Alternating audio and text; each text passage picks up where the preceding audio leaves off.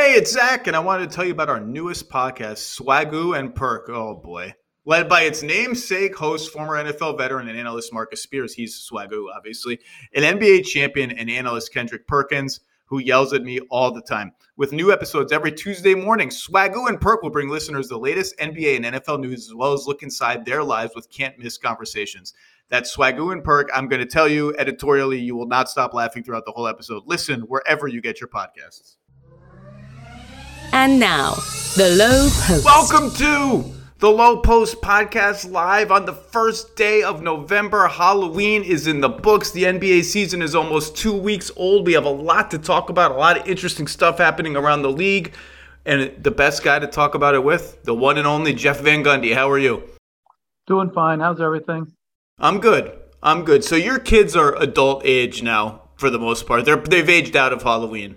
I want to know when they were younger and you were home, what kind of Halloween dad are you? Are you dressing up? Are you are you like Larry David, like you're you're holding kids to high standards for their costumes before you give out candy? What's peak dad Jeff Van Gundy Halloween?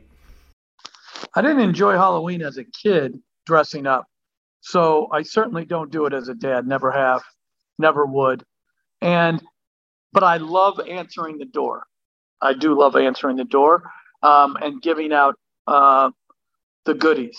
And yeah, just remember back from my day when people used to cut up apples and stick razor blades in it. You know that that has a, a traumatic effect on how you view what you give out.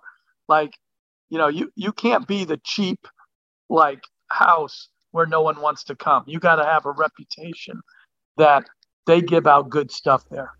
There are houses now that will preemptively brag when they see your kids. We're going to be giving out the full on big chocolate bars, not the mini candy bars, the big candy bars. And the kids internalize this information and run to those houses first. But I, I need I need to go back. Did not dress up as did not enjoy dressing up as a kid. Did not like what there no. was just were you was like eight year old you like I got to be home watching film of of no, this game no, already? Like what's going on? No, it wasn't. It just it's just it, it never resonated. It, it, I didn't want to be, you know, a gold miner when I was growing up in California. I didn't want paint on my face. I think it was like tactile, like probably issues that I didn't want. You know, I, I don't know. I just Halloween. I, I like I said, like now I love watching the kids come up, particularly the young kids. I do have higher standards for I have a high school ager. Like, don't just come up like and expect free candy without like dressing up if you're that age, right? Like, you can't scam the system. You have to actually put some effort in to reap the benefits. Absolutely. I will tell even small children like what what what is that? That's just nothing. Like I'm a I don't know. You got to put I'm I'm a te- I'm a I'm a teacher. I'm a teacher, and it, you're just wearing normal clothes. Like you have, if you're a teacher, you got to have like a chalk, some chalk. You got to have something that indicates just I'm just not a random adult. See, my problem this year has nothing to do with that. I had a friend who their neighborhood organized Halloween on the Saturday, even though it fell on Sunday. Ah. I'm like, ah. no, that's I'm not participating in that. If I live in that neighborhood, you can come on Saturday all you want. You can organize. That's like what? If Christmas doesn't fall on the right uh, day for you, you're going to change it to Christmas Eve. That's like, point. I don't know if this was the only neighborhood like that did it, but I like I'm like that's a joke. But last night the traffic was so light, like there was no one out. I, I got to get next year. I got to get someone who's in the spirit of Halloween for this episode. Last year, Windhorst came on and revealed as an adult person, he is the lights off, blinds down, do not even approach my house Halloween adult, which is like borderline hostile. And he has a small child now, so I got news for him. He better start getting into Halloween because it's coming. Yeah, that's he needs to see somebody about that. Like seriously, that's that that's a character flaw, a, a, a, very that reveals a lot about him. I mean, I'm not saying it, what it reveals because I don't know, but it reveals Now, listen, I got to say, the lights went off last night when business was slow in the third inning of the Astros game. So if he had some other thing that he was, you know, trying to get to and didn't want to be disturbed, that's one thing.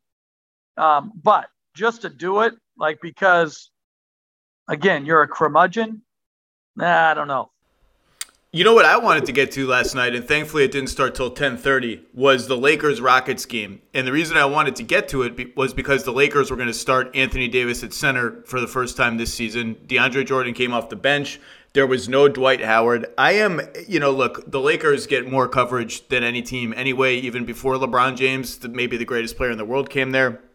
I am the the Westbrook thing and all the centers they have has made this an endlessly fascinating team for me just on a coaching X's and O's. How are they going to adjust day to day? How does Russ fit? What is Russ doing when LeBron has the ball? Is the most fascinating question in the league to me. So I don't know if you saw that game last night, but they went no, no. They started AD at center. I don't think they had one second all game where Westbrook, LeBron, and AD were on the floor with a center. They staggered Russ and LeBron as about as dramatically as you will see. Carmelo Anthony went bananas again from three. Just they're now four and three. They had get well wins over two. Well, Cleveland is I guess mediocre, a mediocre team and a bad team over the weekend. I don't know if you saw that game, but what are your thoughts on the Lake? I mean, we're approaching a point where yes, the sample sizes are small, but seven to ten games, we, we start to know some things about teams. What do you think you know about the Lakers? I, I watched a little bit. I watched in between uh, in between innings of the Astros, I would, you know, flip to it. Um, and then I watched after the game was over. But I, I don't think it's whether Anthony Davis starts at center. I, I just wonder, are the Lakers any good? You know, like, or how good they are. Um, you know, they have a couple, they have the, the, Rockets again, I believe. I mean, they have a very favorable schedule um, to start the year. But the real question to me is, are they good? Um, because it's not about collecting talent or names. It's about do things fit together. Um, I mean, they're they are an old, old looking team when they play, and you know, speed and quickness is going to uh, to me is going to give them issues. And even against the Rockets, who are not a good defensive team, last night they scored 95 even with Carmelo making what I think he made five last night, threes. Um, I, I don't know. I, I just don't know if they fit well together. I, I know even from the start, I thought that it was a definite win for Washington in, in the trade that they made, um, getting to redistribute their money uh, to multiple players. Uh, it remains to be seen whether it was a win for the Lakers. I, I am fascinated by just the collection of names and what does that actually translate to and how good they they really are. Um, yeah I, I just think it's very interesting. You know look they did they did beat they actually kind of came out i thought they were they were they came out kind of kind of angry last night. Like they they they came out like they wanted to to win last night. LeBron was playing hard on defense. He looked great. As one of the interesting things about that starting five, they started Bazemore and Avery Bradley alongside the big three last night. Is that LeBron? He's just a straight four in that lineup. They don't have the sort of hybrid Shane Battier type in that lineup who can guard the fours for him. He has to do it, and he looked amazing, dropping back like a big man in pick and roll coverage against Christian Wood. Not that we haven't seen that before. It's just a reminder of how versatile he is. So they are now ninth in offense, which I think is better than people would think, given that they sometimes do look a little slow and the spacing is bad and all that. And 18th in defense, which is not going to be good enough, but again, only seven games in. Um, defensively, it, is it the speed that concerns you? I will say it's really interesting to me. They're 29th in opponent free throw rate. And I can't say I've watched their games and thought, boy, they're hacking the bejesus out of everyone other than Kent Bazemore in crunch time situations. Um, and they're 29th in defensive rebounding. I just don't understand how this team can be 29th in defensive rebounding or if that will last. But like those are two really troubling fundamentals. Offense, defense, like what stands out to you as, as something that you just watch either end of the floor? Like they've got to fix this in order to get where they want to go.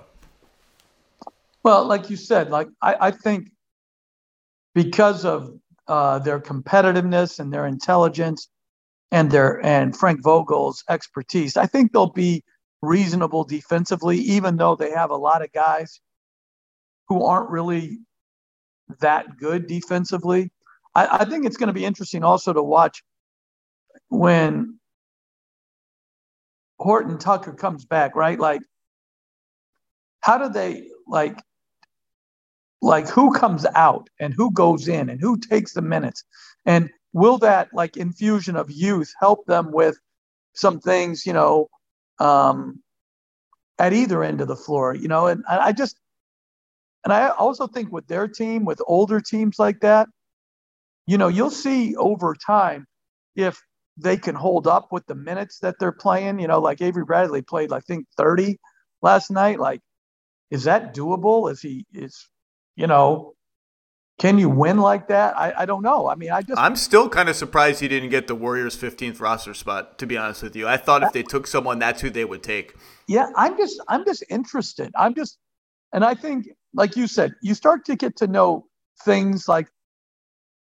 But with this older team, I think you're going to have to figure out, you know, can they even stay healthy? Like, is that is that possible?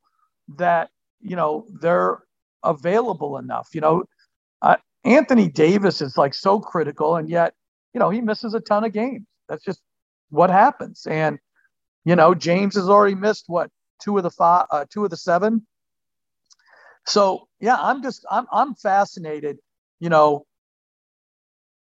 and when you think about it, the West, because of injury and many other things, you know, there's no team other than Utah that's really stood out Uh, you know, like that you can say, man, they're they're playing good basketball.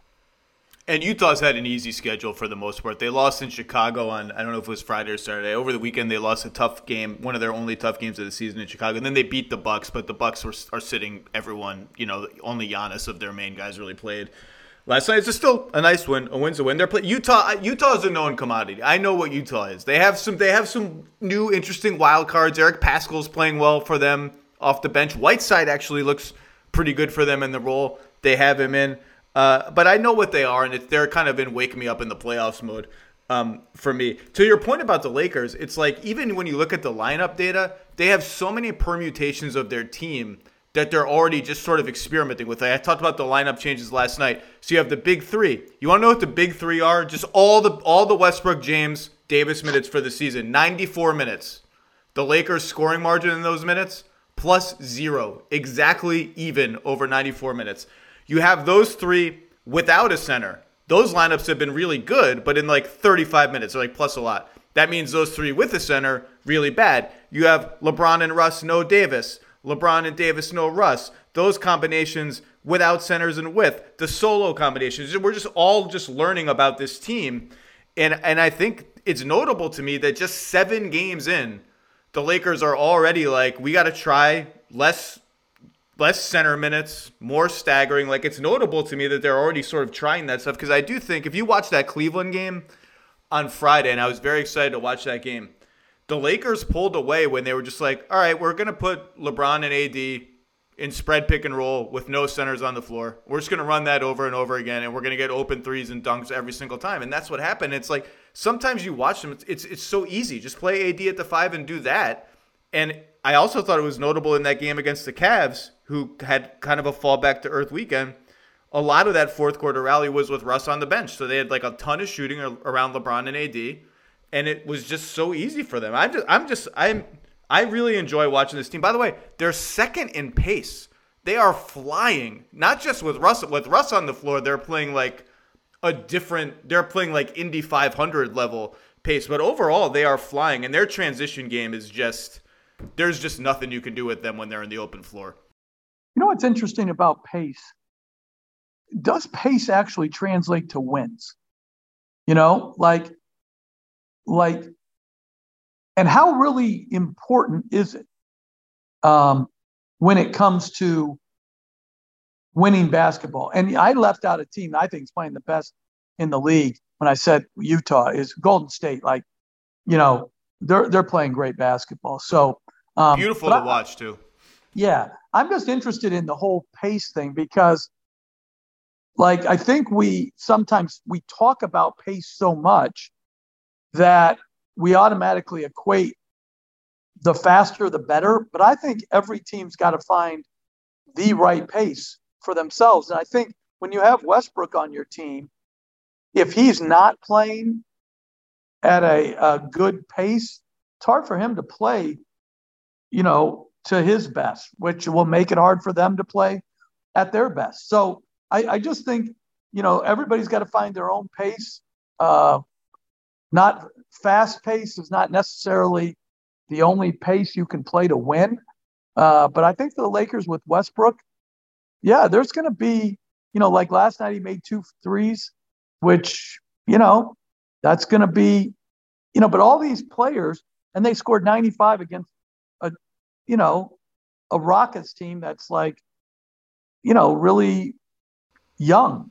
And that's a very I like everyone uses really young when the Rockets play. Like every every Rockets game now, the road announcers, if you get the road broadcast like ah, that, interesting fact. The Rockets played four teenagers in one game. First time ever, four teenagers. They're really young. It's just a nice synonym for like really hoping to get the number one pick in the draft. yeah, and hoping that the guys they drafted are good. Like, yeah. I, you know, and, and you know what? There's nothing, there's no like, there's nothing wrong with saying that. They're they're they're not a good team. Like that's just they're just they're not good because of of many factors. But last night I actually thought, you know, they they obviously got a huge, you know, deficit, but I I, I thought they showed some good, you know, they, they had some good moments, you know, which is what super young teams have. They don't have great games always or great quarters, but they have some good moments. And I thought the Rockets had some good moments. Look, Russ is averaging 18, 9, and 9, five turnovers a game, 25% shooting from three on four attempts a game. He's missed half his free throws. It it's just not it's not good enough yet. Uh, it's easier for him when he plays in space and without LeBron because it's, it's, just clear we're going to zoom up and down and, and, play Russ ball, which he's very good at.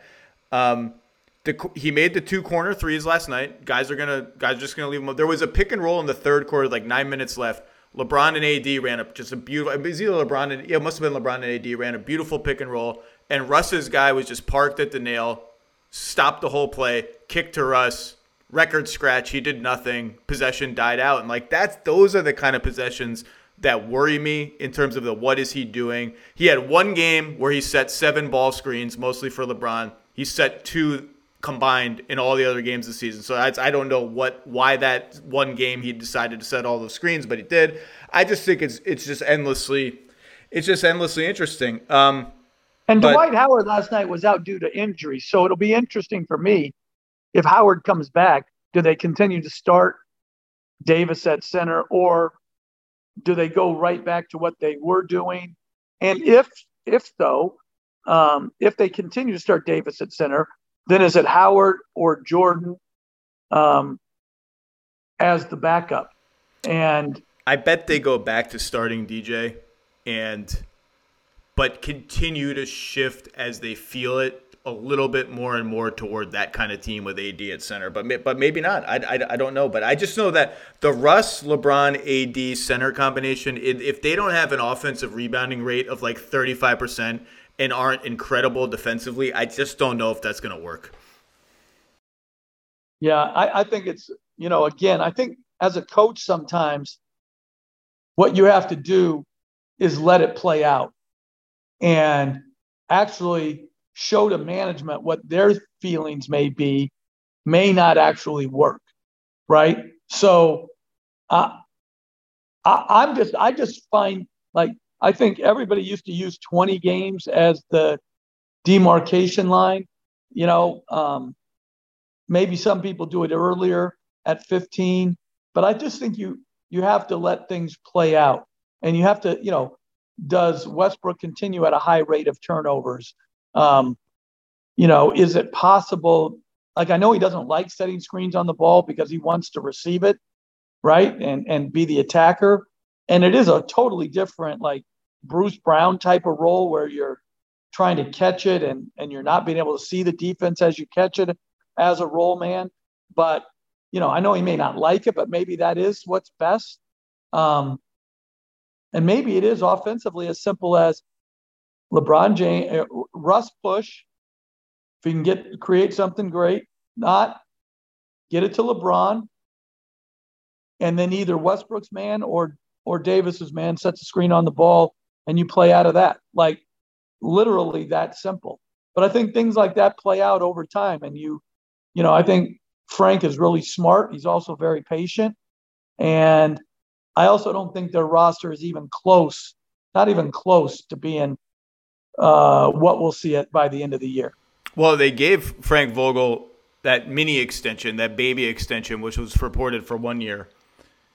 I just hope, to your point, that you know this is LA. Like if they're 500 in two weeks, there's going to be panic there. I, I, just hope they give him time because I do think this roster is he deserves more than time. But I'm just saying, you know how this is. We've seen panic, panic, panic. He deserves the benefit of the doubt. He deserves a long time. He just won a championship two years ago. Um, I, I'm, I'm like I'm like there there is reasonableness. Then there's coaching, and then there would be coaching putting Frank Vogel under scrutiny in LA. Like it would be crazy. Year, last year they lost in the first round, and again, injury is, you know, it's always the worry for every team.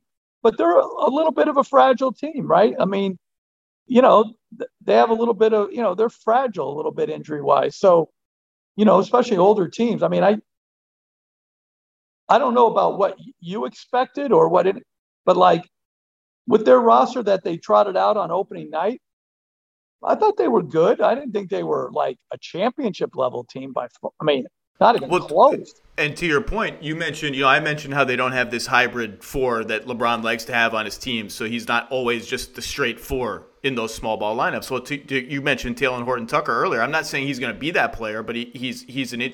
I was very excited to see how he fit as a potential two way player if he can shoot it well enough in those AD at five lineups. Ariza is very much that kind of player. That's exactly the role he played last year for the Heat. He's injured. Kendrick Nunn hasn't played. Like those are three guys that I think everyone assumed if they have a 10 man rotation, those three guys are going to be in it. We haven't seen those guys, and all three of them bring something to the table that the team currently really doesn't have. Uh, so I, I, am interested in that. And by the way, to, to your point about Avery Bradley, Carmelo has been an unbelievable story 16 points a game on great shooting.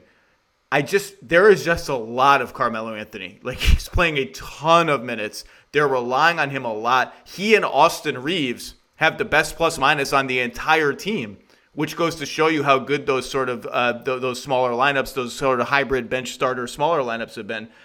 I just I know Carmelo's a great story. He's playing really well.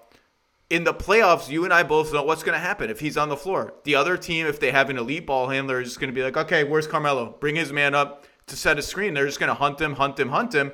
And yeah, maybe the Lakers with LeBron and AD on the back line on those plays are better built. I mean, AD flying around is a force unlike any other defensively in the NBA. Are better built to rescue Carmelo in those situations. Maybe they're not. I don't know. But I just watched their games. I'm like, man, I know all these dudes are hurt. I get it, man. There's just like a lot of these guys who were borderline out of the league a couple years ago, and they're like and then there's Austin Reaves, who actually Austin Reaves is pretty good. He's a nice, he's a he's tough. He passes the ball pretty well. I kind of like him. Yeah, that's what makes it so fascinating to me. Is like um, there's a Laker, you know, obviously fascination league wide anyway, but do who they have coming back when they get back? Who do they replace? Who do they take minutes from? How does it work? Are we overestimating their impact? Um, you know, I just think, you know, again, I I think they're a good team. Like, I I I, I think it's wildly overestimating like their team to say this team right now would be a championship level team. I, I just think it's asking too much of too many. Well, I said before the season, my gut said the Lakers are not making the finals this season, and I would take the field in the West over them in a nanosecond. I think the two best teams in the West, if everybody are healthy, are the Clippers and the Nuggets, but they're not healthy, and their key players are not healthy, one one on each team. So they're sort of I don't know if they're parked to the side. I mean, the Nuggets are four and two and holding up all right. We'll we'll see. Spring is the best time to add new challenges to your training just in time for summer and warmer days. It's also the best time of year to take a new look at your fitness routine, dial it up a notch, and continue powering on. Peloton's varying class lengths were designed with your personalized training in mind. Whether you'd like to add a 10 minute course session at the end of your strength class or take a 60 minute power zone ride to increase your endurance, Peloton classes help you focus on your needs and goals. They are also made to challenge you with a variety of classes like boot camps, boxing, okay, full body strength, marathon training, all created to grow your skills or push you to improve in what you already excel in. Peloton's expert coaches and nonstop vibes, hashtag vibes, will push you to new levels of strength and endurance, keeping you on your toes while giving you the professional coaching you need. with a wide variety of options, whether you prefer to run outdoors, row, or ride at home, or strength train at the gym, Peloton has something for you. Get your head start on summer with Peloton at onepeloton.com. That's onepeloton.com. The NFL schedule drops this week, and you can be there to catch all the action live and in person with Vivid Seats. Experience every touchdown, every tackle, every eye popping play of your favorite team. And to kick it off, Vivid Seats, the official ticketing partner of ESPN, is offering you $20 off your first $200 ticket purchase with code LOWE. That's code LOWE, L O W E, my last name, the name of this podcast. Download the app or visit vividseats.com today. Vivid Seats, experience it live. Phoenix is two and three. You know, I watched I've watched both of their last two games. I just I'm not. Are you worried about? It's too early, right? They haven't like it's given what happened to Booker playing in the Olympics. You saw it up close. Then he then he was out with health and safety protocols. Chris Paul's aging. They had a long run. Like I'm not Phoenix to me. They're just so rock solid that I I think they'll be fine. They don't look particularly sprightly right now and like like spirited and spunky and zipping around. But I I, I have faith in the Suns. They've earned they've earned enough credibility with me.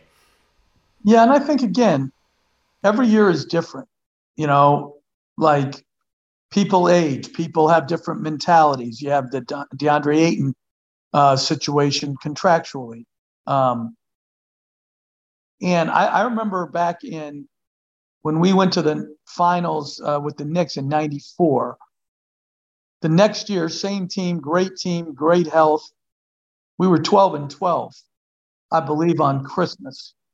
And it wasn't like there was not one thing you could point to as the issue, but it was an overall like malaise a little bit. Like it wasn't even like we weren't trying hard, but like you you were mentioning, like it wasn't the same feeling. Like it, was you know, getting over losing in the finals is is not easy. Um, it's not easy at all, and I think um, they they have had a lot. They had a lot um, go on in the off season, um, and I just think it's it's it's much harder. You know, everybody just says to bounce back, but when you lose an opportunity um, where you felt like you could have won it, um, and maybe you should have won it in your mind, it's it's not as easy just to snap your fingers and and find that level of enthusiasm or energy or all in uh, to the cause again. It may take them a little while, and that's again why you let things play out over time. And like like in 15 or 20 games, everybody will have a better idea, and every coach could then evaluate his team um, properly and say, you know, this is what needs to be corrected. Yeah, Phoenix and Chris Paul hasn't made shots for for most games this season. Jae Crowder was ice cold from three until the other night. They've missed Cam Payne a couple games, and he kind of jolts their team. I mean, particularly when you're giving his minutes to Elfrid Payton, he's, he's a jolt that they really miss. The Torrey Craig piece was an interesting mini loss for them. I, I actually feel that void when I watch them play, like that void of just another wing to come in and create havoc on the on the offensive guys. A great offensive rebounder, defend well. I think they'll be fine. You open the door for me, coach. Are you ready? You mentioned you brought up the mid '90s Knicks. You open the door for me, I'm going to tease Chris Herring's book, Blood in the Garden, about the 1990s Knicks. And there was one I when I was going to have you on in February or something to talk about everything in this book. There was one anecdote in the book that involves you. You're a central character in the book that I I literally read and laughed in my house by myself. I cackled out loud like an idiot and was like, I have to ask Jeff Van Gundy about this anecdote when I get him on the podcast. So are you ready? Yeah. The year is 2000. The year 2000. I feel like I'm Conan O'Brien. In the year 2000, uh, you have an assistant trainer on your team. I, his first name is not on this page. I don't know his first name. His last name is Hamden. Do you remember or Hamden? Or do, yeah, Saeed. Yeah. Okay. So here's here's the story he tells about you. And as a lifelong Mets fan, diehard Mets fan, not anymore. I'm lapsed. This story both made me laugh really hard and hit me like a little bit of a knife to the gut. The story, the background of the story is how much you care about winning and losing and how you want others around you to feel it in the wake of a loss as deeply as you feel it. Okay? So you are uh, the story. I'll just read you the, the quote. This is this is Saeed Hamdan talking. We were on a flight coming back from a preseason win, and I got in trouble for yelling, Yes, let's go Mets, after they clinched a spot in the World Series in 2000. The next day, Jeff calls me into his office and says, I need to have more respect for the sanctity of winning and losing. And I told him, Jeff, the sanctity of winning and losing is why I yelled, Let's go Mets. They just made the World Series. And he just looks at me and says, Get the f- out of my office. True or false? I have no knowledge or memory of that if that actually happened. Being this guy, fan, he clearly, he clearly does.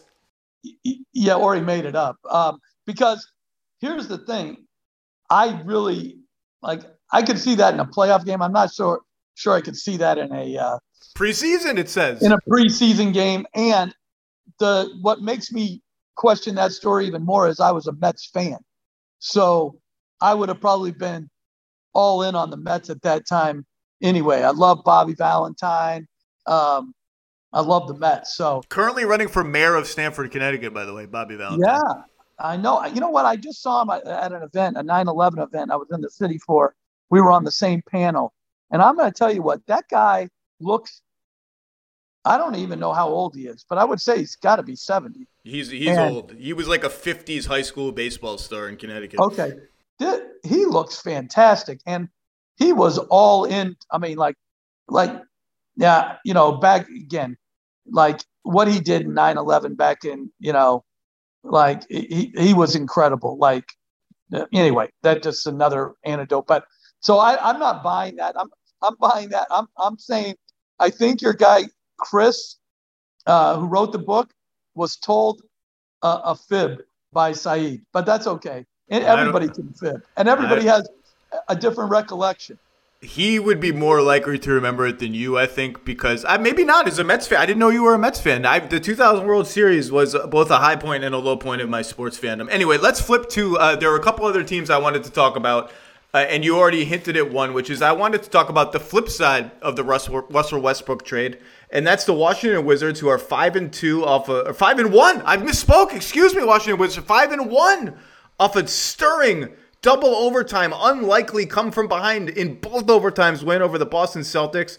Um, the Wiz are 13th in offense, a stout ninth in defense, plus 3.6 per 100 possessions. Their wins are actually like Toronto, solid win. Indiana, they're really kind of struggling, but still, you know, you got got to beat Indiana. They have talent. Boston twice blew Atlanta out. They play the Hawks again tonight. Like those are real wins. They're not elite team wins, but they're real. They're not. They're not Orlando, Houston, Oklahoma City wins. They're real wins. Uh, Beal has missed a game. Dinwiddie's missed a game.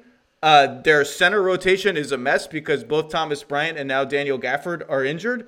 And and yet here they come. What have you? What has stuck out to you about? I mean, the Wiz. Talk about a fan base that is starved for just some nice, stable basketball, and also a team that every year seems to be like two and eight. Like the season just seems to be over 15 games into the season. How refreshing that they're five and one. What have you seen from the fighting Wiz? Well, and, and you didn't. I don't know if you mentioned Hachimura hasn't played. Hasn't played. That's right.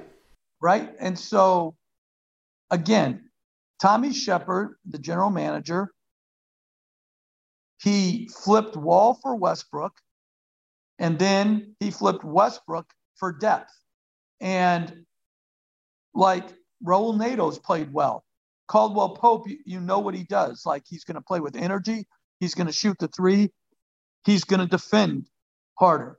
Montrezl Harrell has been terrific in a more prominent role. Sensational. And, yeah. And so, like, right now, like, you have to say, Tommy Sheppard, what, what he was able to accomplish in the last two years. Uh, and and it just shows you. And, and Beal hasn't even played particularly well. No. Like he finally you know, started getting off the last couple games. Yeah, I mean, but he hasn't been like anything like and and that they beat Boston back to back. You know, when you go to Boston and you win, and they played an outstanding game, and then you come back and like Boston, you know, could probably should have put you away, but you find a way to hang in there and get it to double overtime and find a way to win. Uh, like it's a different level of like grit. They have a different level of depth. Um, and like you said, it's fun. It's fun when a team who has for so long been stuck in you know, like mediocrity to pretty good when they've been you know stuck there to see them sort of change it around and have success and not bottom out like a lot of these teams do it's fun it's refreshing yeah they traded Russell Westbrook for basically an entire functioning basketball team. Dinwiddie was in that trade indirectly. I mean, not indirectly. He's part of it's a five team trade. He's part of the trade. Kuzma? Kuzma's, Kuzma's averaging 12 rebounds a game as their starting for. Kyle Kuzma, you know, I poked fun at him a little bit, or I poked fun at the the building up of him as the third star in the Lakers' big three, which I thought was ridiculous and still do, and would not have happened to a player on any team but the Lakers to be built up that way. But he's made himself just a good, solid, all around basketball player who does a lot of the little things and the dirty work that help you win. They got a first round pick in that draft that they turned into Aaron Holiday and a second round pick. They got Caldwell Pope. They just got a whole team in that trade. And Harrell was in that trade. And Harrell is one of the great regular season innings eaters of the NBA. Just puts just brings energy every game. If you don't want to play hard or you're just kind of like a little soft that night, he's going to put up 25 and 12 and scream in your face and get the whole crowd riled up. Playoffs, different story. Tough going for him as a center in the playoffs in the wrong matchup. Regular season and he's he's carrying them out cuz when they they have no other center but him. So when he rests, they're playing like Kuzma at center or who pick whoever of their tweener forwards you classify as the center. Beal hasn't played that well. Dinwiddie hasn't played that well other than shooting the three pretty well. They're getting killed in the minutes that Dinwiddie plays without Beal. Um, and they just are they're just winning with just good Wes Unseld Jr., who came from Denver with the reputation of the coach at, uh, with the reputation of a coach as the guy who the defense guy for the Nuggets. They're just playing. I mentioned their ninth in defense. They're not. They're they're giving up the fewest threes in the league. Tons of mid range jumpers. They're getting. They're second or third in defensive rebounds. I think. They're just. They're just you you go play them. They're giving you nothing. You've got to earn everything on both ends of the floor, and and I think they're outperforming their talent at five and one. Things will get a little rougher for them, but they look like a, a solid team, and, and, they look like frankly a team that's going to be better than I thought they would be. I think it, they look they look really good so far. Well, I like too. I I think you know Dinwiddie coming off injury, but the size factor when you have big guards, um, it just it makes a difference. I, I, I watch Charlotte play, right? And, and all of their size and length um, on the perimeter, I think it has an impact. And so um, I think Washington, what they've done is, that, again, the trade, the like, maybe it's a win win for both teams, but it certainly was a win uh, for the Wizards. And uh, they've got depth and they play some defense and they've got hope. And if either Hachimura and I can't say the other uh, guy's name correctly, Den- Deni Avdija, Avdija, right? Like if either one of them gets better, because Bertans is Bertans, you know, he he he was a mistake as far as not his skill, but how much you invested in him, right? But you know, they have a lot of those guys, and if one of those, you know, if either Hachimura um, can come back and provide, you know, good solid play, you know, their size, Beal's really goodness, you know, like, and they play, continue to play defense, it'll be a good story. Yeah, Hachimura last year, 14 points a game, 52% on twos, just 33% on threes, which is better than he was as a rookie. I, I like him. I think he's a good player. He's he's obviously got some limitations like any young player, but I think he's a good, smart, all around player who has a, does a lot of things pretty well. And and I like what you just said about size because, and I'm guilty of this as, as much as anyone. When you see Hachimura, Avdija, Bertans, Kuzma, there's a tendency, and and I've said it others, to say, well, they're all power forwards. They're all fours. Like the Wizards have too many fours. There's the, two of them are going to play a ton together, and maybe that's okay, particularly if a couple of them, like Kuzma's guarded one to four his entire career, basically, and done okay at it maybe maybe we need to flip that discussion from us. So it's, it's roster replication. They have too many floors. So like they got a lot of big guys who are who have a lot of different skills. Like maybe that's a good thing. I mean, Bertans has like one skill, but it's an A plus plus skill. Um, maybe maybe that's a good thing. But you know, your point is interesting. They have hope. They do have hope. The Westbrook trade was indisputably a win. To turn Russell Westbrook into all that stuff is indisputably a win the hope thing is interesting because I look at this team. Okay, where where this is nice. Let's say they win 45 games this year. Great success story. Beal signs his extension. That'd be amazing for them. Drama's over. They have this guy for the prime of his career. Where are they going from here? How do they become a better team, a 50 win team? That seems like a bridge pretty far. Maybe it's, you know, one of those young guys really has to hit because I'm not sure. I look at their roster. I'm like, well, they have the ammo to make the next big trade. Like, I don't think any of those guys right now are incredible trade assets. I think they're net neutral in picks. So I don't know where the whole where where this goes from here. But it's it's Tommy Sheppard's job to be thinking about that question, right? Like that that's his job. I think it's completely fine for for even the team and fans just be, you know what? I don't really care where we go from here. Like, let's just enjoy here for a minute. This is a lot well, of fun. Well, I agree with that, but I do think it's it, it it's similar to Charlotte, right? Like they too had a roster full of no hope. And remember when Terry Rozier signed, they were, oh, they're overpaying. No, actually, they got better. Well, they, they, they got have, a good player. They, they uh, may have just overpaid him now, but that's right. And then they had, you know, Hayward. Oh, they overpaid him. Oh no, yeah, maybe in your mind, but they got better. Then they hit on two, you know, two draft picks in Bridges and Ball, right? So, like, it may not be right away, but this idea that you go from awful to really good too, that, that that's tough too. It's like, you know, is there a guarantee that either Oklahoma City or Houston or Orlando, um, you know, is going to hit and and and you know find their way? And I think sometimes we judge those people uh, or those teams much easier than we judge the people who try to actually give their fans, um, you know, like Washington is this year, like a good year where you can enjoy it and your money is well spent and you have a team that's playing hard. I, I, I think it's I think it's very interesting when you watch different teams go about it in different ways. Um, but I think Tommy Sheppard and the Wizards should be applauded. Uh, and and you're right. There's no definitive path from like I think there'll be more in the 500 range this year. I think that's I think that's fair. I was 45 wins is my way of being happy. I'm in a good mood. Let me let me be happy. Like like 45 is is like that's a hell of a that's pretty good. Um, 45 and 37. Just, it's it's not easy to win 45 games in the NBA. Let's just say they did that, right? I don't know what would be next, and they could easily fall back.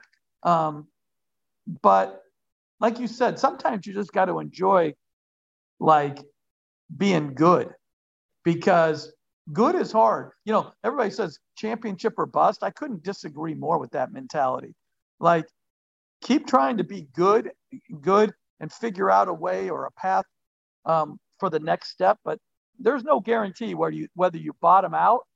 I mean, you know, think about Philly, right? They bottomed out. How many series has Joel Embiid won in his? Uh, what have they won? I don't know. Like, well, I can tell you they've won zero. They've won zero second round series. They've won some okay. first round series. Zero so second maybe two or three. Yeah, I mean, I'm just saying it. It is hard. It is hard. No matter how, whatever your plan is, it's hard to get into the upper echelon. And you, you know, Beal would be their guy right now. Um, but they're going to obviously need to add, add another uh, great player to have a chance.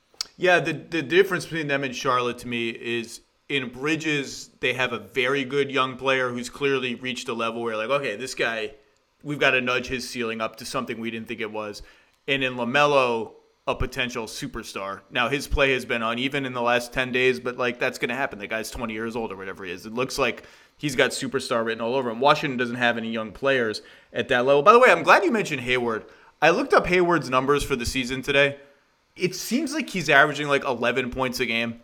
He's just every year like clockwork, the quietest 18 5 and 5 on good shooting. Like he's not doing Utah Hayward where it's like 22 or whatever it is anymore. 18 5 and 5 or 18 6 and 6 with good shooting and good defense at position of most need in the NBA, a guy who can guard threes and fours. Like the guy's just a really good player. Like everyone the overpaid over like it's just quiet as a mouse, 18 5 and 5. Everybody would love to have that guy in their team. See, I think the the media and the fans think he averages 11 and I think coaches think he's averaging 24 because I think coaches are always going to value guys like him who are, you know, he's a good playmaker.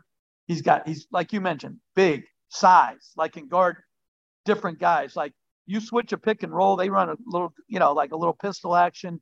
They switch, they throw it back to the top, they post him, right? He can score that way. Um, but it's the it's the versatility and the willingness and ability to play with other good players. Um, he's not in a fight with uh, with ball about the basketball. He's he, he's more than capable of figuring out how to fit in. And to some, his salary offends. To others, and I give Mitch Kupchak uh, so much credit for the like they had they were mismanaged for maybe ever. Okay, and he has done a very good job in building that roster. I mean, they're going to have Kelly Oubre coming off the bench. And like you look at their their talent, like their wing talent, I mean, they're big and they're hitting on their draft choices. Like they've got versatility. Now, will they guard enough? That's their question. But their ability to score, they're legit. I was I was higher than most on the Hornets going into this season. I, I didn't. They might even be better than I thought, but I, I, I thought they were in a tier with like the Knicks and the Bulls in like the six to nine range in the East. Um, well, they're more talented than both the teams that you just mentioned. Like that's a bold statement. They're more that's talented. A bold statement. I, I think they. You just look at their the Bulls, of, the Bulls, DeRozan, LaVine, Vucevic. Those guys all made All Star games.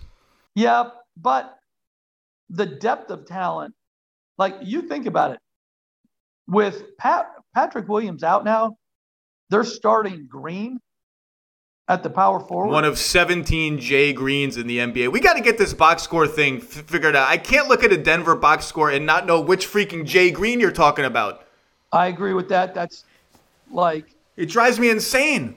There should be only one colored uh, color allowed, like one brown, one green, one black, like on each team. It's impossible. Or spell out their first names in the box score. Just J A Green and J E Green. That gets right. it done. But going J or make one take on an E at the end of their name. so no, it, it's only it's only right. It's only right for people that follow it. I I, I don't want to have to explore every time I look at a Denver box score.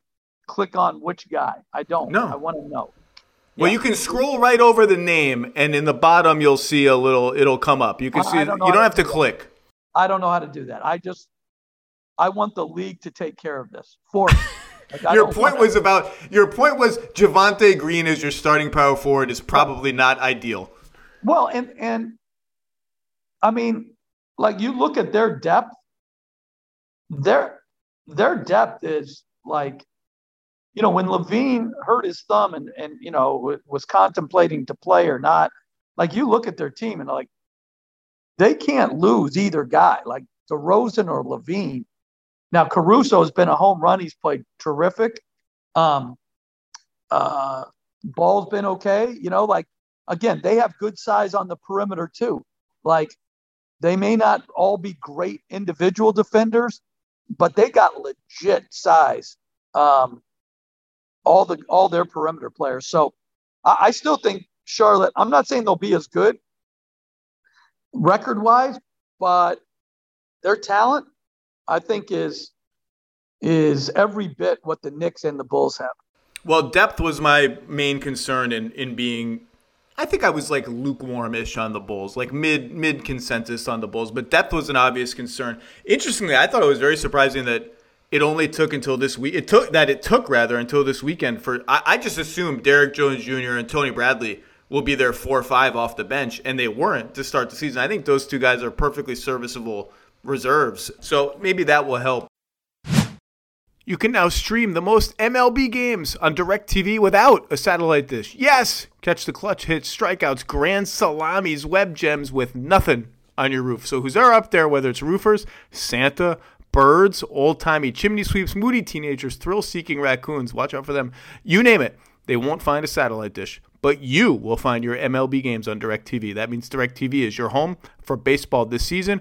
Root, root, root with nothing on your roof. Yes, stream your team. Call 1 800 DirecTV or visit directv.com. Sign up today. Claim based on total games carried on sports networks. Sports availability varies by zip code and requires choice package.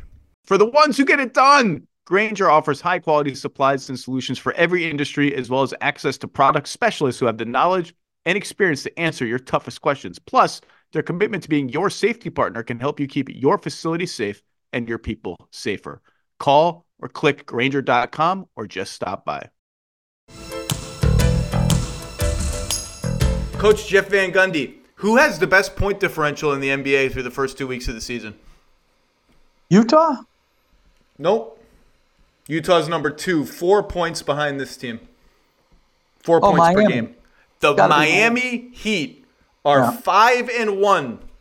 They are fourth in offense after a nice weekend for them. First in defense by a, a hilarious margin, outscoring teams by 16.5 points per 100 possessions.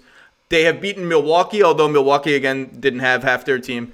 Orlando and Brooklyn, good win. Charlotte, good win. Memphis, I know you've really enjoyed Memphis. That's a good win. Their schedule coming up is Dallas, Boston, Utah, Denver, Lakers, Clippers, Utah. So Miami is going to be must see TV for the next two weeks. Their starting five has outscored opponents by 13 points per 100 possessions. Their defense is as hellacious and impenetrable as advertised. Bam Adebayo, 21 14 and only 1.6 assists because Kyle Lowry is here. Jimmy Butler, 25 7 6. Just killing teams. Uh, are they are they even better than we thought, coach? I mean, I was I was high on Miami as a playoff team and worried about them as a regular season team. My my stance on Miami was their depth concerns me, their age concerns me. I love them as a playoff team. All they have to do is not get into the play-in, and that should be a satisfying regular season to me. Um, they're one injury away from being worried. Tyler Herro has been as every bit as lights out as the Heat kind of said that he would be going into this season, six man of the year front runner. Do we even need to upgrade the Heat to legit finals threat at this point? Uh, it's interesting. You know, Butler's missed a lot of games over the past couple years, so uh, I think you know, like you said, they're they're vulnerable, but they just won in Memphis, and Adebayo didn't play. And by a million points. Right, and which brings me to a question. I, like I, I've never like, d- does Memphis have enough like talent around Morant? And you know, Dillon Brooks is hurt. They made a, a very interesting. I, I don't use interesting in a good way in this one. Adams for Valanciunas. I thought Valanciunas was a was a was a very good player for them. I thought it was a great move for New Orleans. Well, Not that so move that move was more to move up in the draft, get an extra first round pick, and not extend Valanciunas, which the Pelicans did. That that that move, and, and also, and to your point about talent around Morant, that move was also about let's flip one center who takes a lot of shots and efficiently. By the way, Jonas Valanciunas is a good offensive player, really good, and and flip him for a center who maybe is a little better defensively, doesn't take any shots at all, because we want Jaren Jackson Jr. to take a ton of shots. And Jonathan Tjarks wrote about this today in The Ringer. I mentioned it last week. To me, the story of their, not the story, but other than Morant just destroying everything in sight, we're kind of, and again, it's seven games coming off an injury, uh, basically a lost year to injury. We're kind of still waiting on Jaren Jackson Jr. 12 points a game, shooting horribly from everywhere. You get you get the flashes, right? You get the flashes. What is he on defense? Is he a switching center? Is he a drop center? How much center is he actually going to play this season? They keep saying they want to play more center, but is that viable defensively? That that's that I know you have thoughts on Memphis. To me, that that Jaren Jackson is is one of the players I'm watching most closely in the whole league. Yeah, I think that's a good one. Again, I I, I just don't. I didn't understand messing with a, a good formula. I thought Valanciunas and Morant. Uh, it was a good combination. I, I like, you know, obviously Brooks has been hurt, so that's a that's a big factor. Uh, but to me, Morant, like he is so good now. Um, I remember the first game uh, Mark Jackson and I did with the Zion Williamson. Uh, he came back against San Antonio um, his rookie year. I think it was mid January. We did the game. And Mark Jackson said on air, so it's indisputable. And it sort of caught me off guard. He said, if I had the pick, I would have definitely taken Morant first. And I'm and I looked at him like, and off air, I said, Really? And he goes, Without question, this guy is a star star at the most important position. And like he has like that has proven to be like I don't know about wh- who you drafted, but this guy Morant is an absolute star. Like, but again, the, do they have like I didn't understand. I know it, it was probably financial, but tra- giving Grayson Allen away. I, again, I I just think they're not nearly as talented as they were last year. So while I love watching Morant play, I think so much more is on his shoulders, which could lead to more MVP consideration for him uh, if he continues on. But I don't know where it necessarily leads. And I think you're right, Jaren Jackson, because they've had such a um, they've given away a lot of offensive talent. He's going to have to fill the hole and be an every night producer offensively um, because it can't just be Morant or when Brooks gets back, Brooks. You know, like he's gonna. There's going to have to be somebody else that consistently can get you 18, 19, 20 a game. I think he gets there by the end of the year. His, his challenge is in the starting lineup. He's the stretch four. So he's this is the challenge that John Collins and a lot of other stretch tweener bigs have had to navigate. Is okay. All of a sudden, I'm not the pick and roll guy. I'm I'm off to the side. Well, how do I still impact the game other than like I stand here and people guard me? That's good for the offense, but I'm I'm just standing here. I'm not necessarily getting points that way. And John Collins just became a really good three point shooter. Jaren Jackson already is. Got better off the dribble. Jaren Jackson's getting there. He's a little mechanical, but he's pretty good with both hands not as good a passer as he needs to be, but he'll get there. And just sort of kind of like fill in the cracks. And then when you get to play the five, that's when you get to go bananas. Dive to the rim for dunks, pick and pop for threes, move the ball. The question again is defensively, what is he at, at the five? How do they play? What's best for him? But I, Morant, there's no string of superlatives you can say about Morant that is that would be overboard to me. Sometimes you just know some some people just have it. And it in this case is not just the talent, which is anybody can see that. It's the feel for the game. It's the ability to for a player that fast to slow down the way he does, both in transition where he knows where his trailers are going to be, and in the pick and roll where he's kind of prodding like Chris Paul almost, you know, slowing down, getting a guy on his back. And just you you know when you see it. When a guy has the kind of spirit that makes everyone on his team think yeah, we can win the game. Like I want to play with this guy. I want to play for this guy. I want to play with this guy. He's got it, and he's had it from the day he stepped in the league. Yeah, I think that problem you were talking about, just going back to Jaren Jackson, it's the Kristaps Porzingis issue too. Like, perfect. Do you do you feel involved? Do you like? There's huge sacrifice to, and and not everybody. You know, everybody says we I want to win, but the dot, dot, dot after that is if I get my own way.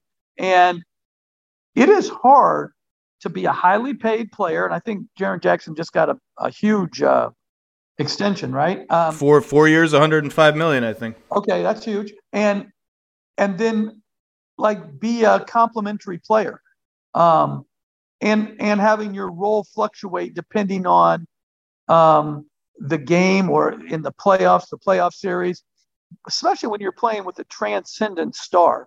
Like you mentioned it, Trae Young with John Collins, um, Porzingis with Doncic, and now Morant with Jaren Jackson. That's not easy if you're that complimentary player, even though you're getting huge money. Um, and it, it's just, it's not easy like to play that way. So uh, I agree with you. Morant is, uh, I just love watching him play. I love who he seems to be out on the floor and, and quietly. And I know people within the league understand this, but I'm not sure the name Taylor Jenkins is as on the lips of fans like it should be because that guy is one hell of a basketball coach. It'll get there. And but some of this is just being a big man, right? Like you don't run the pick and roll. You don't bring the ball up. The ball has to get to you.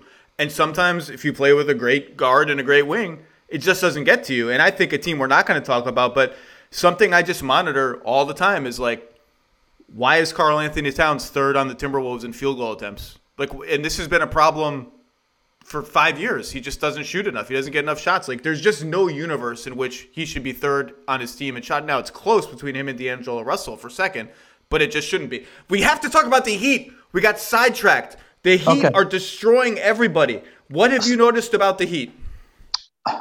Well, like you, I think uh, I'm, I'm, interested in their depth, uh, how they handle injury. But like we were talking about Bam Adebayo, like him missing that game and them still blowing out Memphis um, uh, is is really good. Duncan Robinson hasn't even shot the ball uh, particularly well yet this year. Um, I, I just think they play smart, sound, tough basketball. And Lowry, when I was watching him against the uh, the Nets, he had to throw the ball ahead for either scores or fouls like three or four times in the first half. And just that awareness, alertness. And again, his numbers even aren't startling right now. They're not. He's averaging but, eight points a game. But I love, like, he stepped in front of Kevin Durant. He took a charge. Like, again, to me, those plays go down in the box score as one turnover, but they're galvanizing plays. And I think when you're on a team or coaching a team, you understand like how those type of plays and the type of plays that Kyle Lowry make, even though, hey, he probably emotionally gets a little like whacked out of his mind sometimes, but that's what great competitors do. Like, tell me a great competitor that's not a little wacky. Like, like, and Jimmy Butler is another example he, he can be a little wacky, right? He's so but, good, man. He's just I still I still think he's almost a little bit un, underappreciated. He is so good. Well, because of the three and how everybody thinks you have to play. Everybody's got to play similarly to play well, you know, and that's why you have to be cognizant of stats, but at the same time, you know, tailor that, which I think Eric always does so very well, to the strengths of his players. Um, and they have multiple ball handlers. Herro's playing great. And, and again, uh, that they were able to go to Memphis and blow them out without Adebayo. Uh, you know, I mean, Markieff Morris has played pretty well for them. And, you know, like that's also another guy that's not a young dude. So I, I, I have a lot of appreciation for how well they've started this year. to your point about Lowry, I, I watch Miami and I'm like, it's almost like he's competing with himself to just be like, how how much how fast can I make this slow team play just by myself, just throwing Alabama. They're averaging 105 possess- 105 possessions per 48 minutes with Lowry on the floor, which would be the fastest pace in the league, and 97 with Lowry on the bench, which would be like the slowest pace in the league. Um, and defensively, I, I mean, Lowry, Tucker, Butler, Bam I mean, forget about it. It's as good defensively as advertised. They can play any kind of way you want. They can switch everything, and unless you're like Joel Embiid level post up player, Godspeed to any big man who tries to take Kyle Lowry on a switch in the post because he will just stand you up and take the ball from you and laugh at you while he's doing it. Robinson and Herro are obviously the weak links in, in those sort of five man lineups, but when you have those four guys covering for you, it's it's not that bad to be a quote unquote weak link. I do get worried when they have any two of Herro, Duncan Robinson, and Max Strus on the floor. Uh, Max Strus has been all right. He's been shooting shooting pretty well. I think he's a pretty good player. But I, just defensively, if those guys are healthy, they're going to be a bear to score on. It's just the offense is the question to me. They're they're not taking a lot of threes and they're not getting to the rim a lot, but they're getting to the line in bunches. They're third in offensive rebounding and they just have so much IQ and passing and toughness in the half court on this team that they're finding a way to score enough points. I mean, if they're they're fourth in offense, if they're if they're top ten in offense, they are going to be a championship contender. Period. Yeah, and I think the way the game is officiated this year, which um, I'm all for, I think the NBA has done some great, great things in that regard.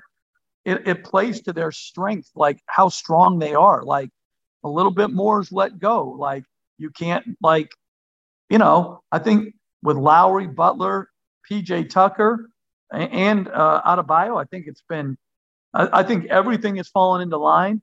And again, can they sustain? Can they stay healthy? Uh, but you're right. If you're, hey, listen, if you're top 10 in offense with what they should be defensively, they got a heck of a chance um, to play from a high seed this year. I will cede the floor to you now. You brought up officiating. You and I have been, you're the driver of the eliminate the take foul, the Euro foul, whatever garbage you want to call that foul, um, the clothesline bear hug in transition. You've been driving the bandwagon. I've been riding shotgun with you for five to 10 years now to the point that I'm tired of talking about it. It's just unfathomable to me that the league, even having created a rule in the G League, like the NBA owns the G League and they made a rule to try and stop this that they have not tried harder to stop it in the NBA. It drives me bananas. I feel like it's just falling on deaf ears. They clearly don't care enough to do anything about it. Um, you now uh, you've you've complained about it a lot. You're absolutely right. The world agrees with you. Basketball is good. Bear hugs are bad. But now you have a specific proposal that you want to put forth to the world. Please, Jeff Van Gundy, speak on it. So, what I hate is that it's called the Euro foul because it's not because they've eliminated it in Europe. FIBA basketball, it's two in the ball, right?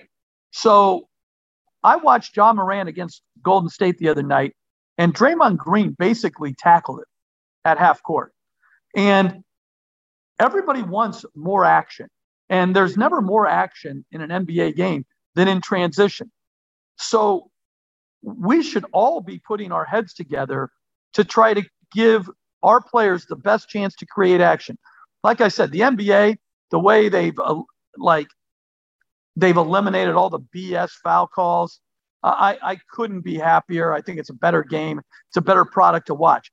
But they're they can't stop now. They have to address this. I watched a Boston, I think it was Boston um, Charlotte game, and there were six called in a relatively take fouls in a relatively short period of time.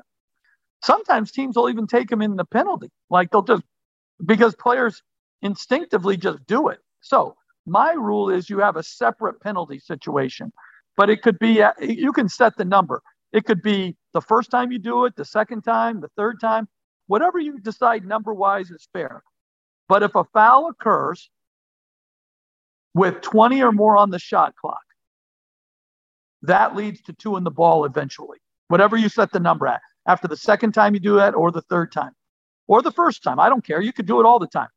But obviously, you don't want that in the last two minutes of the game because when you're coming back on a rebound, you know, you're going to foul r- right away to save time. So in the first 46 minutes, um, you have that. I, I, think it's imperative you do it not by if you're in transition or not. Um, you do it because fouling should be punished. Fouling is not something that should be applauded. How about this? Run back and stop them in transition. You watch these fouls. It used to be a minor problem that used to just drive me crazy. Now it's taking away action from our fans. And as much credit as the NBA deserves right now for the new fouling interpretations that they've put in um, that are being universally um, praised, except if you're one of those guys who used to make like um, a mockery of the game. They need to be held to account. I don't know what the rule is in the G League, but just make a first step. It doesn't have to be perfect. All we have to do is everybody acknowledge we are going to eliminate. I have no problem too with leaving it up to the referee's discretion. If you don't like mine, that's their proposal, that's their job. That's their right. job. They should have discretion. Say, they'll say that we want to take decision making out of the referee's hands, and that to me is ludicrous because that's like saying I want to take decision making out of a point guard's hands. These guys are paid a lot of money. You know when a foul um, is a take foul, even if it's disguised, like it's got to be punished and punished harshly. And I think the radical step of doing it immediately. The competition committee should meet tonight, institute it, put it in tomorrow. Will there be growing pains? Yes. Who cares? Do it now. Don't wait. You don't have to study it anymore. It's a it's an absolute like I don't know what the right word is, but it's a such a negative to a sham game. mockery. A sham mockery. Okay. You have to combine two words. It's that Good. bad. I'm going with that then. Um, I, I just think, and, and, and also the secondary thing, which you don't see as much anymore, but is the hack of whoever foul. If you institute something like that, because those always take place in the first four or five seconds too, it, it's a byproduct. Uh, it's another reason to institute. So I, the re- the thing I don't like that anytime I talk to somebody in the league, well, we got to study it more. Actually, no, you don't. You need to act and then tinker with it. It's not going to be perfect, but it doesn't have to be perfect. This it just has to be a step in the right direction. It's this isn't like viral research in a chemistry lab where we're doing trial and error studies on this. Just make just I, am done. Just change the rule. Uh, but uh, let's let's conclude. I, I'm I'm so disappointed. Are you telling me going back to the beginning, there was never a coordinated Jeff and Stan Van Gundy Halloween costume when you were kids? There was never like he was whoever and you were whoever. Never, not once. I, would hate to think there was. I would call that. Uh, I'd be very disappointed in my parents if there were. But, but remember back then though, that's in the '60s. Not everything had to be wasn't had to be take a picture so you could show your friends that you parent better than they do, right? So it's just you know First of all, your parents didn't even go out with you trick or treating. Like like when you were five, they sent you out. Go, yeah, that's it. Five years old, you're on your own. Come back you're when you're done. Own. Yeah, come wow. back. And, and and that's when the only thing that that my mom checked for was razor blades in the apples. Like if you remember, like I don't know if that was like no. When I was a kid, that was like an urban legend. That that's a thing that happened. Like yeah. I don't. I now I need to go research like the origin of who would do such a thing? Why was it a was why was it a, a plague on society? Brian Windhorst types back in the '60s who hated Halloween so much would do that. Like those are the people you had to be like careful of, right? Yeah, but you and also you didn't get three or four pieces of candy back then. There were no big chocolate bars. It was like you got whatever was left over from last Halloween, and it was always small. And yeah, I mean, that's just how it was just different. But thank goodness there was never a Jeff and Stan, you know, cowboy and robber type of coordinated. I'm thinking outfit. like I'm thinking like Red Hol- Red Holzman and and you know Bill Bradley or something like that. You know what's crazy? We grew up on the West Coast, right right outside of Oakland, and uh, in in Martinez, uh, California. So we were big, you know, Warrior fans, A's fans back in the heyday. But here's it's just so different now because everything's a picture now, right? It's it is. It's and I love watching them. Like, you know, I'll I'll see pictures of like, but there were no pictures back then. So you were dressing up just for not even for because you enjoyed it. You just knew you had to have it to go out and people giving you candy. It was it was a straight you know, I want candy. I have to dress up. Here, let's do it. Quid pro quo. So we all understand yeah. what's going on. Last thing, and you can take it if you want. Otherwise, I'll let you go. I'm not a big baseball fan anymore, but I've been having the World Series on in the background when I don't feel like watching NBA games. I will give it to you.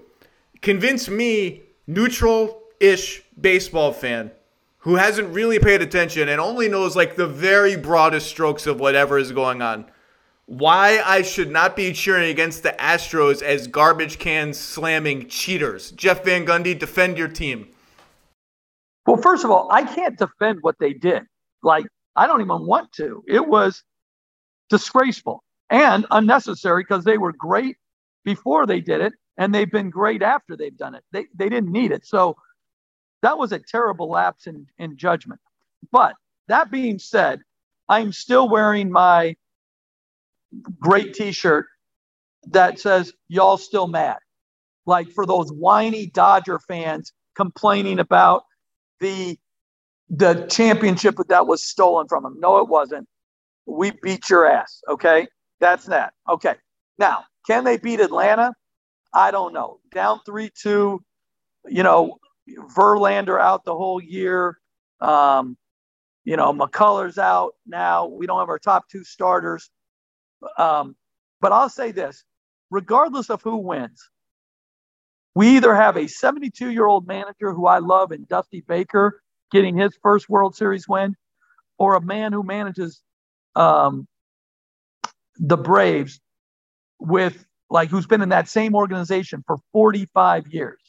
Now, we may be cheaters, but I I got to say this. Until I hear somebody come out and say that that stupid chop that they do in, in a in a position of power needs to be eliminated as fast as the uh, take foul that we were talking about, then I say the Astros have the advantage and they're going to figure out a way to win it. Dusty Baker and the guys man, it's going to be fun to watch game six. Jeff Van Gundy, nobody does it better than you. Thanks for your time. Your analysis is as good as it gets. I'll see you down the road soon, my friend. All right, take care.